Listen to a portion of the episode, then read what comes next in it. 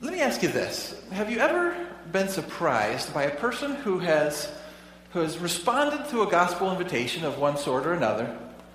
And so you have these high expectations for that person, but then it just seems like they fizzle out. Has that ever happened to anyone that you've observed? And you think, what, what in the world just happened? And you, you remember when you were saved, and you remember the change that took place in your life, and, and how it's really changed every day ever, ever since. And, and but for some people, they respond in some way, but then it, it fizzles. Uh, as far as evidence of conversion, there's nothing. Nada. And, and we, we wonder what's going on. Has anyone, just, I'm going to ask you to raise your hand. Has anyone known someone? You're not going to say, say names or point fingers, but you've known at least one person that has claimed to accept the gospel, but just shows no evidence whatsoever of that. That's a, that's a lot of hands, isn't it? And, and, and so we see that it's all too common. In fact, you could say that about the entire generation in a sense. If you look back 30, 40 years ago, the church was pretty evangelistic, wasn't it? Right? And you hear people getting saved all the time, so that should naturally produce the most godly generation, which is us, right? So wait a second, wait a minute, Pastor Dave, what generation are you looking at? This isn't the most godly generation, is it? And, so we see that there are a lot of people who, who accept by faith the gospel, but for some reason something doesn't, doesn't stick. Well, as we're studying the book of Romans, we really find the answer to questions like these. We, we, we're studying the book of Romans. We're in chapter 4. We'll be starting verses thir- verse 13 through 25 today. But as we uh, look at this, we're, we're talking about making sense of what matters most.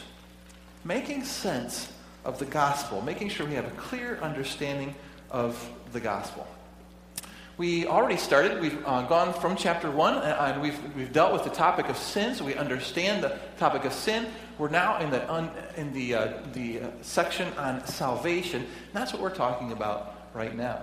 And we found that so far there have been two great revelations. Just a review, so we're all on the same page. Two great revelations that we found. The first one was the wrath of God is being revealed. From, from Romans chapter 1, verse 18, we read, For the wrath of God is revealed from heaven against all ungodliness and unrighteousness of men who suppress the truth by their unrighteousness. And then we read about the, the nature of sin, and we, we learned a lot about sin. But from there, we find the good news.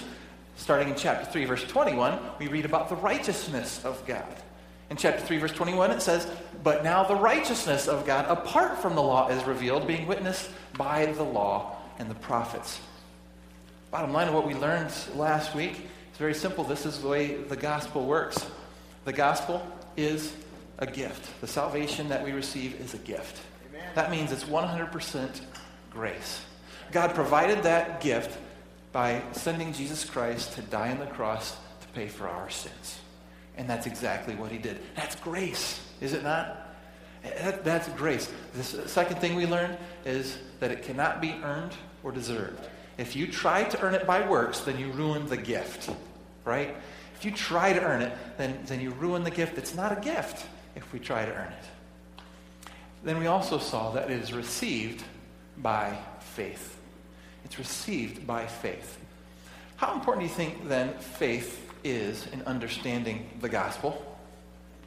Right, this is, a, this is very important. How many times have we, word, uh, have we read, just in, in, in Romans, the word believe or faith? It's in there sometimes three times in the same sentence, right? We find it is a key to understanding so many of the, uh, or to understanding really what salvation is.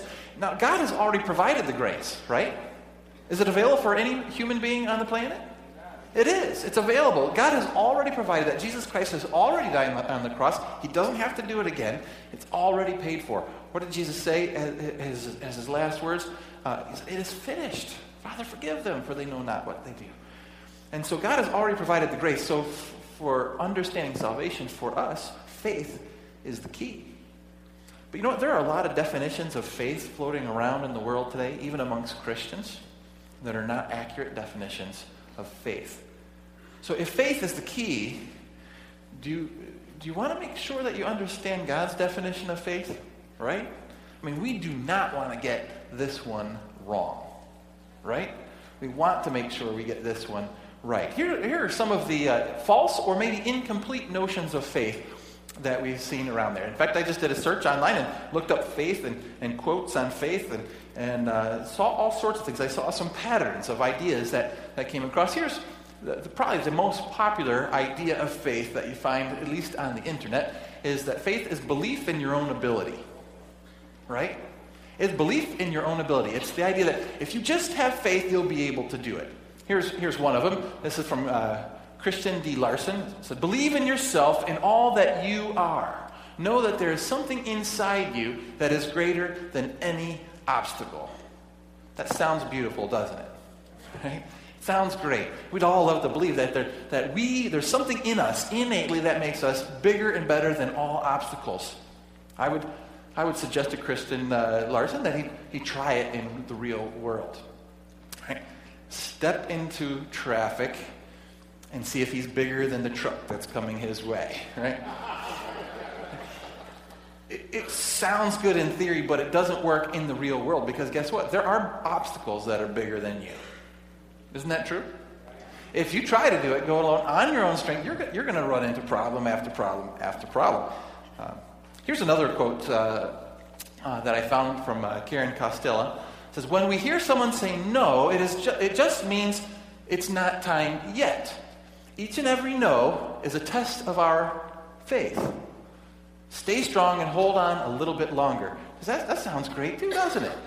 Sounds beautiful. But when you stop and think about what she's actually saying, every time, each and every time someone tells you no, then that just means not yet. What is that? There are all sorts of assumptions in this that you know what's right, you know what's best. And uh, in reality, it doesn't work that way, does it? Um, so belief in your own ability is one of, is probably the most popular understanding of what faith actually means. In, in reality, sometimes no actually means no. Right. Here's the second one that I found. Um, it's the belief that God will do what you want Him to. Now think about that. It's faith is belief that God will do what you want Him to do. This is a very popular one, even amongst Christians. In fact, you've seen in uh, some of those uh, emails or chain letters where it'll say, it, type amen and you, and you will receive a blessing from God in the next 24 hours. But if you don't, then what's going to happen? You know, God's going to do something about it. Where does that even come from? Let me ask you this Does God have a Facebook account? I've looked and I haven't found him out there. Right? He's not there. Right? Well, it would be it would be nice in a sense, but uh, but uh, we actually have something way better than that, do we not? Full revelation of everything we need to know for life and godliness, right here in the Bible. Uh, so God's not on Facebook. So who originated the, those kinds of things? somebody who wants you to get a blessing and wants that. And, and, and I, have seen uh, even Christians that, that, uh, uh, that I, people I know are beyond that. It might be a joke to some of them, but, uh, but in reality, if, if someone's believing in those things, wait a minute. That's faith in what? Faith in what somebody wants to happen. If God didn't say it, then it wasn't going to happen, then it's not really faith, is it? Um, here's, a, here's a quote from Andrew Murray. He says, Faith expects from God what is beyond all expectation. You know, in this quote, there's an element of truth, isn't there? And there's a little bit of deception in there. Should we ever expect from God something that is beyond all human expectation? I hope so, right? Because from a human perspective, boy, uh, all the things we just sang about, being in the throne room of God, of, of God all those kinds, from a human perspective, well, there's no proof of any of that, right? Um, but is faith expects that uh, expects from God what is beyond all expectation. Um, we, that reeks a little bit of well, what I want Him to do, He's going to do that and more. You have to be very careful with that. Or even Augustine uh, wrote. Uh, you probably can't read the words from here, but so I'll read them. It says, "Faith is to believe what we do not see, and the reward for this faith is to see what we believe." in, a, in the proper context, that's absolutely true, isn't it? If what we believe is based on what God has said. But if it's ever, whatever we believe, that's what we're going to see. Mm, I have a problem with that, don't you? And, and so we have to be very careful. Here's the thing when it comes to this second type of faith, the, the belief that God will do what you want Him to do, it's very easy to spot if what you want isn't good. For example, this man here who's praying, God, I trust that you will bless me with worldly riches in spite of my constant disobedience and incessant rejection of biblical wisdom. Now, we would all look at that and say, oh, that's not right. There's something not, not right with that kind of faith. But you know what? There's a lot of people that do that. They, Lord, I, I just pray that you'll bless me with money even though I'm lazy and even though I you know, don't work hard and even though I'm not going to look for a job, whatever it might be. Right? Uh, but it's easy for us to spot and say, and say all these things. For one, what does he want? He wants worldly riches. God never promised us that, right? So you might be completely obedient, and he'll change your desires instead of changing the outcome of, of what you want and giving you everything you want. We, we, it's easy to spot. It's a little bit more difficult to spot, though, when what we want is actually good. But many times, faith is believing that God will do what we want him to do because we, what we want is good. Uh, for example, this, this lady here who's praying, God, I trust that you will heal my friend because I know that you have the power. Is there truth in what she's saying? Does God have the power to heal? Yes. Does God heal people? Yes, he does. But we have to be very careful here when we start assuming that he's, the outcome is going to be what we want instead of what God wants. Does God ever want a righteous person to, to die? So wait a second. What, does Hebrews say? It says, It is appointed unto every man once to, to die. Did you know what? God has a time plan for me to die, and that's okay by me? Think about that. Uh, when we surrender our life to Christ, that's, that's difficult, right? To say, Lord, I give you my life. But there has to come a point where we even say, Lord, I give you my death, right? And if you want that to be today, I trust you. If you want that to be when I'm 100 years old, okay. Does that make sense? Uh, and so we have to be careful um, that we don't turn faith into believing that God will do what we want Him to do, but what He says that He will do. I have a friend, um, his name is Dan Nichols. He started a church recently. He's a young guy. Started a church in the Wilkes-Barre, Pennsylvania area with another friend of mine. Uh, recently got married, and um, and his, his wife uh, became a child, and and everything seemed fine until towards the end. There were some complications. Their child Landon was born with some heart problems. Uh, his heart's been opened. His chest has been opened for multiple surgeries already, and he's he's just a couple of weeks old at this point in his in his in his young life. And there are many times where they thought he wasn't going to live through the day. And on Facebook, he was talking about what was going on, and when the doctor said that there's a good chance he wasn't going to make it. And so he asked for prayer that God would heal him, that God would give wisdom to the doctors, and he asked for prayer for all those things. But at the very end, he wrote this, these words. He says, Whatever happens, we will still trust in God. God is always for us and never against us. That, that's faith, isn't it? That's faith. Um, and so, uh, so we have to be careful that we don't let be- faith become a belief that God will do what we want Him to do. And the third kind of faith that, that I see out there is faith is the, the idea of belief without proof. Again, there might be some element of truth to this, but I don't think it's a complete definition. And in fact, if you go to the American College Dictionary, the second definition for faith that they give is belief which is not based on proof. So there's this idea. You know what I call that? Blind faith. Right?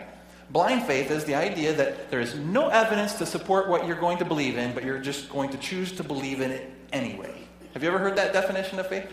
And so imagine if, if, if this were a dark chasm and I say, okay, I'm just going to trust that. That's not smart. A lot of people have died that way, right? By, by blind faith. But we, we do find that it's, it's a popular view that is out there. In fact, Mark Twain put it this way He said, Faith is believing what you know ain't so. Faith is believing what you know ain't so. In other words, there's no proof to, to support it, but you just choose to believe it, whatever it might be, in hopes that something good is going to happen. Uh, here's an anonymous quote that I found. It says, Sometimes all you can do is not think, not wonder, not imagine, not obsess. Just breathe and have faith because miracles do happen. Okay. and just hope. Just it's blind faith. So if faith is the key, and if we have the wrong definitions of faith, then we could be very uh, self deceived. Isn't that true? Thinking that we've received even salvation without having understood it. We see that in Matthew chapter 7. When people say, Many have cried to me, Lord, Lord, but will not enter the kingdom of heaven. Then they'll spout off all these religious things they did. They thought they were saved. And God will say, Depart from me, for I never knew you. Why? Because they don't understand the definition of faith. That's a long introduction to what, we're about to read today. But I, I, hope that we understand how important this is. Let's see what, what Paul says about faith. Let's start in Romans chapter 4. We'll read verses 13 through 15. It says, For the promise that he, talking about Abraham, would be the heir of the world was not through Abraham or his seed through the law, but through the righteousness of faith. What is he saying? Abraham received salvation not because of obedience to the law. It wasn't through works, but through what? Through faith. It goes on to say in verse 14 For if those who are of the law are heirs, faith is made void, and the promise made of no effect, because the law brings about wrath. For where there is no law, there is no transgression. So, uh, if you're taking notes today, what I'm going to do, I'm going to have just three definitions of what faith is not and then what faith is. All right, so each one has two parts what faith is not and what faith is. First, faith is not belief in your own ability. What we read here in, in Romans is very simple. Abraham did not receive salvation through the works of the law. He did not do it through his own obedience. There was nothing he could do to earn it, to deserve it. it that was not it. Right? So if you define faith as your own ability, or you think, oh, I, I believe because I have really tried to be the best person I can be, then God's going to say, I don't really accept that answer. And that's exactly what we find in Matthew 7. People saying, But Lord, I tried. I did all sorts of things. We, we did countless religious things in your name. And God says, uh, Those don't count. Depart from me. I never knew you because what they're basing their faith in is their own ability. And the Bible makes it very clear in Romans that that is not what faith is. It doesn't come through that. But what does it come through? Well, what is faith? What faith actually is is this faith, in this case, is belief in what God has already done. Right? It's belief in what God has already done. In the case of salvation, it is the belief that Jesus Christ already paid the price for your sins. And it is relying on that alone for your salvation. Nothing else. So, since God uses the example of Abraham's faith to explain saving faith, I think it's very important for us to take a close look at what Abraham's faith really was. And that's exactly where Paul takes us in verse 16. Verse 16, we read, Therefore it is of faith that it might be according to grace, so that the promise might be sure to all the seed, not only those who are of the law, but also to those who are of the faith of Abraham, who is the father of us all. Let me stop there for a second. Abraham is the father of us all. How many of you are directly connected in the, in the, in, in, to Abraham in a genealogical bloodline? There might be some. Any Jewish people here? Okay. If not, then guess what? we're not bloodline connected to Abraham, are we? So what's he saying? If he's the father of us all, is he the father of us in a bloodline or the father of us in a spiritual sense? Well, let's continue to read. Verse 17 it says, As it is written, I have made you a father of many nations. Talking to Abraham. In the presence of him who he believed, God, who gives life to the dead and calls those things which do not exist as though they did. Who, contrary to hope, in hope believed so that he became the father of many nations according to what was spoken, so shall your descendants be. And not being weak in faith, he did not consider his own body already dead, since he was about a 100 years old, and the deadness of Sarah's womb. So he didn't believe in those things. But he believed in God. He believed what was already uh, said. Faith is not, then, belief that God will do what you want him to do. There was nothing in, in Abraham that said, This is what I want, Lord. It, it all came straight from what God said, This is what I am going to do for you and with you. So, what faith actually is, quite simply, it's belief in what God has said he will do. What did God tell Abraham that he would do? Well, we find that in Genesis 17, 1 through 8. I'm not going to make you turn there, but I'll just read, read that for you. Um, Genesis 17, verses 1 through 8. It says, When Abram was 99 years old, the Lord appeared to Abram and, and said to him, I am Almighty God. Walk before me and be blameless, and I will make my covenant between me and you, and will multiply you exceedingly. Then Abram fell on his face, and God talked with him, saying, As for me, behold, my covenant is with you, and you shall be a father of many nations. No longer shall your name be Abram, but will, your name shall be Abraham, for I have made you a father of many nations. I will make you exceedingly fruitful, and I will make nations out of you, and kings shall come from you. And I will establish my covenant between me and you and your descendants after you in their generations for an everlasting covenant to be God to you and your descendants after you. Also, I give to you and your descendants after you the land in which you are a stranger, all the land of Canaan, as an everlasting possession, and I will be their God. a huge promise to Abraham. And Abraham had some reasons not to believe it. Didn't he? What, what reasons did we, have, did we find in here? Reasons not to believe it from a human perspective. Number one, he was 99 years old. Now, I don't think we have anyone 99 years old in here. Anyone 99 years old or, or older? Oh, just, okay, just one in, out of one of the youth group. All right, very good. I have to teach them math. I'm just glad that my kids didn't point at me. So that's that's approval. 99 years old. You know what? I, I, am not 99 years old, right? I'm somewhere in the ballpark of half that. That's all I'm going to say. and I'm not too worried about having children, but I, I doubt if there's anyone that's in their 90s in this room that would say, I'm thinking about maybe having some more kids. Right? It's just not the way things tend to happen, right? 99 years old. Not only that, though, what do we know from the context about Abraham's wife? She was barren. So even when she was younger, she wasn't able to have children. She's somewhere in the same ballpark as, as, as Abraham in age. And then God says, I'm not only going to give you a child, I am going to make you the father of many nations. There are going to be so many descendants after you. In another context, it says you can count the stars. Uh, um, uh, you know, there be as innumerable as the stars. That's what your, your, your offspring is going to be like. What would you be thinking? Really? With me? Right? And so this is a perfect image of faith um, that God gives. This is what salvific, salvation type faith is, is about.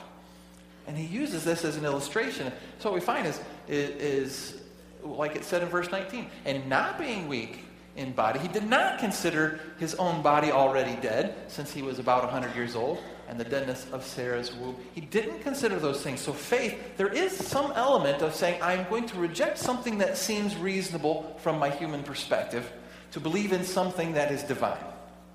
Right? So there is some sense. It's not belief without proof necessarily, and I'll talk about that in a moment, but it's there is an element of truth to that that there is this step of faith. It's not complete blind faith, but it is faith. So, what faith actually is? It's a belief in what God has said He will do. It's not a belief in what we want Him to do.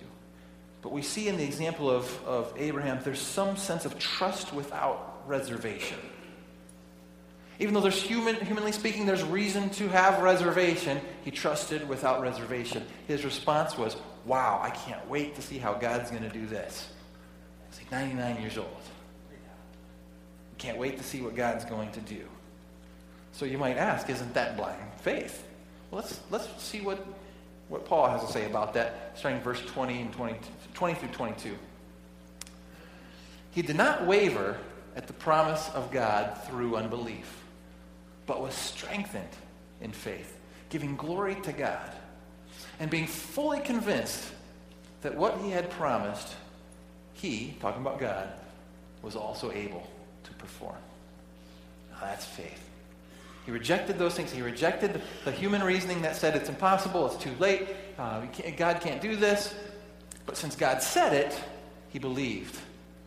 And he was fully convinced in his mind that God was going to do everything that he promised that he would do. That's faith. That's faith. Now, you might say, but, um, oh, by the way, verse 22, and therefore it was accounted to him for righteousness. This is salvation faith. This is salvific faith. Abraham believed, and God said, That I'm going to credit him with righteousness. Righteousness that he didn't earn, but righteousness that came through Jesus Christ. But isn't that blind faith, you might ask? What's, what's, what's the difference between this and, and blind faith? Well, Romans 4 17, look at what it says. As it is written, I have made you a father of many nations in the presence of, of him whom he believed, God. And then it goes on to describe God. Who is God? God who gives life to the dead and calls those things which do not exist as though they did. It, blind faith is when there is absolutely no reason to believe. You're just kind of hoping, right? It, it's kind of like when when uh, state fans hope for a victory. You know, there's lo- no chance of it actually happening, right? And uh, I had to say that because I know I have some state fans over here, but no, you, you, you can hope for something, but that really doesn't make, mean it's going to happen. I know state wins a lot anyway, but, um, but it's, it's beyond that. It's beyond hope. Um, it's hope in a God who has already proved himself pretty trustworthy. Think about the power of God. Uh, it says right in here, God who gives life to the dead and calls those things which do not exist as though they did. God took nothing and turned it into something. You know, so far outside of God, no scientist has ever observed the ability for that to happen. There is no power on earth or in the sky that we've found that can do that. You can, you can change the form of matter, but you can't create it out of nothing. Think about that. You can take matter that exists and you can change form. You can set off a nuclear bomb and it will change the form of the matter, right? But it will not destroy matter. Can't do it. We don't have that power. God alone has the ability to create or destroy matter. Think about that. Also, it says God gives life to the dead. God can take matter, took the dust of the ground, and created Adam. Gave it life. We can't create life? We can only create life in the, in the sense that we follow the patterns that God has given us by nature, and, and we can produce, uh, produce children. But guess what? That's still a miracle right? It's a miracle of life. God's the one doing that. And, and so we look at that and we say, and we say, wow, how can you not trust a God like that? Trust in his power. Trust in a God like that. So faith is not just believing what you want to, to happen, but it's believing in a God who makes sense. In fact, if you look, if you skip ahead to verse 21, says, and being fully convinced that what he had promised, he was also able to, to perform. He knew that God had already proven himself trustworthy, right? So it's, it's not, faith is not belief without proof. It's not that. Why? Because the definition is really incomplete. We may not have proof, but it is very reasonable to believe in someone that's trustworthy, and there is no one more trustworthy than God. Right? Faith has an element of trust, yes. God wants us to trust without re- proof, in a sense, without reservation, but that does not mean blind trust because it is based in the trustworthiness of God. So, what is faith then? Faith is belief based on the trustworthy character and power of God. When you put those two things together, let's start with uh, the trustworthy character. Has God ever failed in a promise? Good or bad? Remember what he said to Israel? If you do these things, I will bless you. They did those things and he blessed them. We, we, we studied that all through the book of Joshua. You read the book of Judges, God had also said back in Deuteronomy, if you do these things, then, then I will curse you and enemies are going to come upon you. And he goes through all things. Did he follow through on his promises? Yes. Has God failed on any promise? No. That's why he said to the prophets, here's how you can tell the true ones apart from the false ones. The true ones will, will have accuracy of 100% when they predict the future. 100%. If a prophet has 99%, then you kill him because he's not speaking for me. Why? Because only God can predict with 100% accuracy. Right? Trustworthiness. The trustworthy character of God. Combine that with the power of God. He's the power to create life out of nothing. You put those two together. If God is trustworthy and God is all powerful, you put those two things together, there's no reason on earth we shouldn't believe in Him. Does that make sense? And, and, so it's not blind faith. Blind faith says, I hope this is true. Let's jump into it. No, it's a faith that is very reasonable because God has already proven himself trustworthy. Amen? And so that's what we see. That's the difference. So A.W. Tozer, I love the way he, he wrote this definition. He said, True faith rests upon the character of God and asks no further proof than the moral perfections of the one who cannot lie. It is enough that God has said it. And that should be all that we need to drive us forward. You know, if you look around us and you take God out of the equation and you look all around us, I notice that people, as they get older, eventually they die.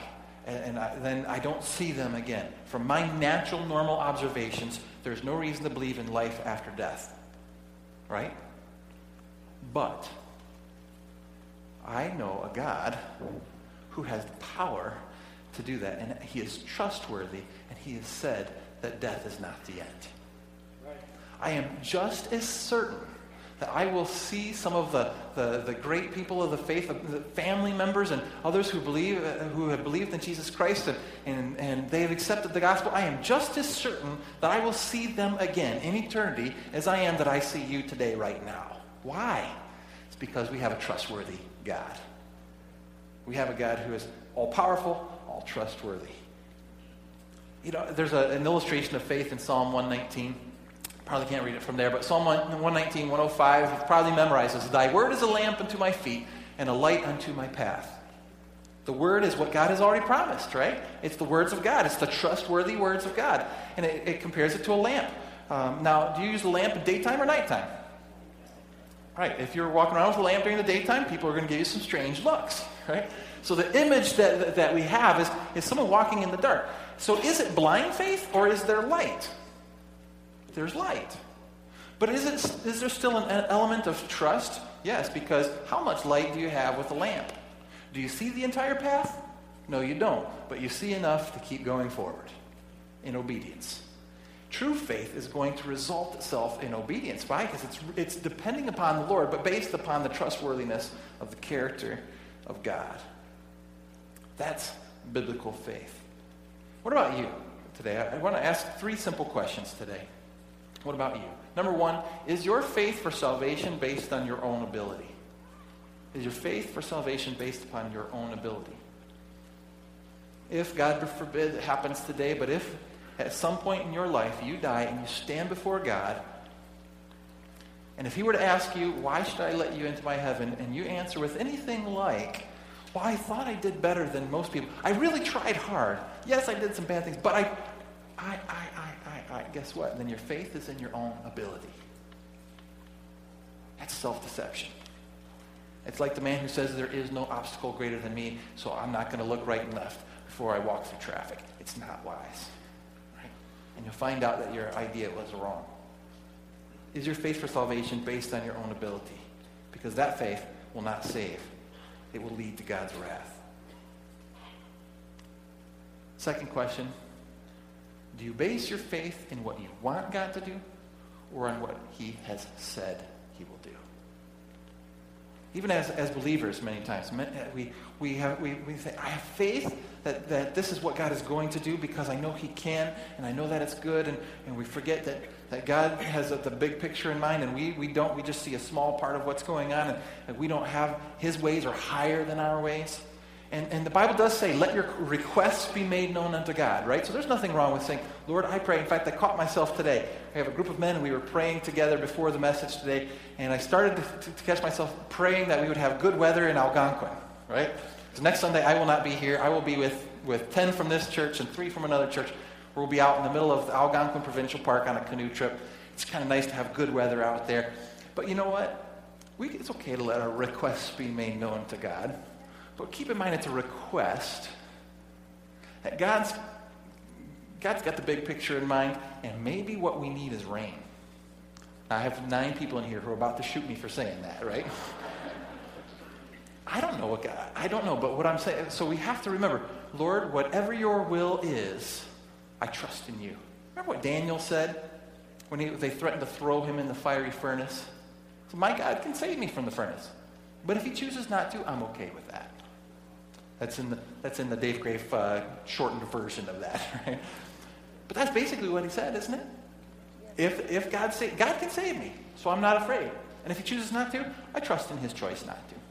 That's what he said. That's faith. Do you base your faith in what you want God to do or in what he has said he will do? Because I guarantee you, we, we think that, that we would prefer him to just do whatever we want, be the genie in the sky who says, oh, I was going to do this, but now that my son asked me to do that, I'm going to change my plans. We want that, but guess what? It's actually a better promise to believe and have faith in what God has said he will do. Take the woman who is praying for, uh, for healing for her friend. You think, what could be better than that? Did you know that God has promised healing? Did you know that? When Jesus Christ died on the cross, it says he, died, he paid for our sins and our diseases. It doesn't promise that we'll receive that now, but it does promise we'll have that for eternity when we get to heaven. Boy, isn't that a greater thing to hope for? Isn't it? And so, the, and so we, we oftentimes, when we, we think about it as what we want, uh, what we want is nowhere near as, as blessed as what God wants to give us. So do you base your faith in what you want God to do or what he has said he will do? The last question, knowing God's moral character, are you willing to trust in all of his promises today? Are you willing to set aside any human inclination to believe otherwise? Like Abraham, was willing to forget the idea that 99 year olds don't have children, or that barren ladies don't have children, and barren ladies under 99 is even harder, right? He rejected all of that because God said it.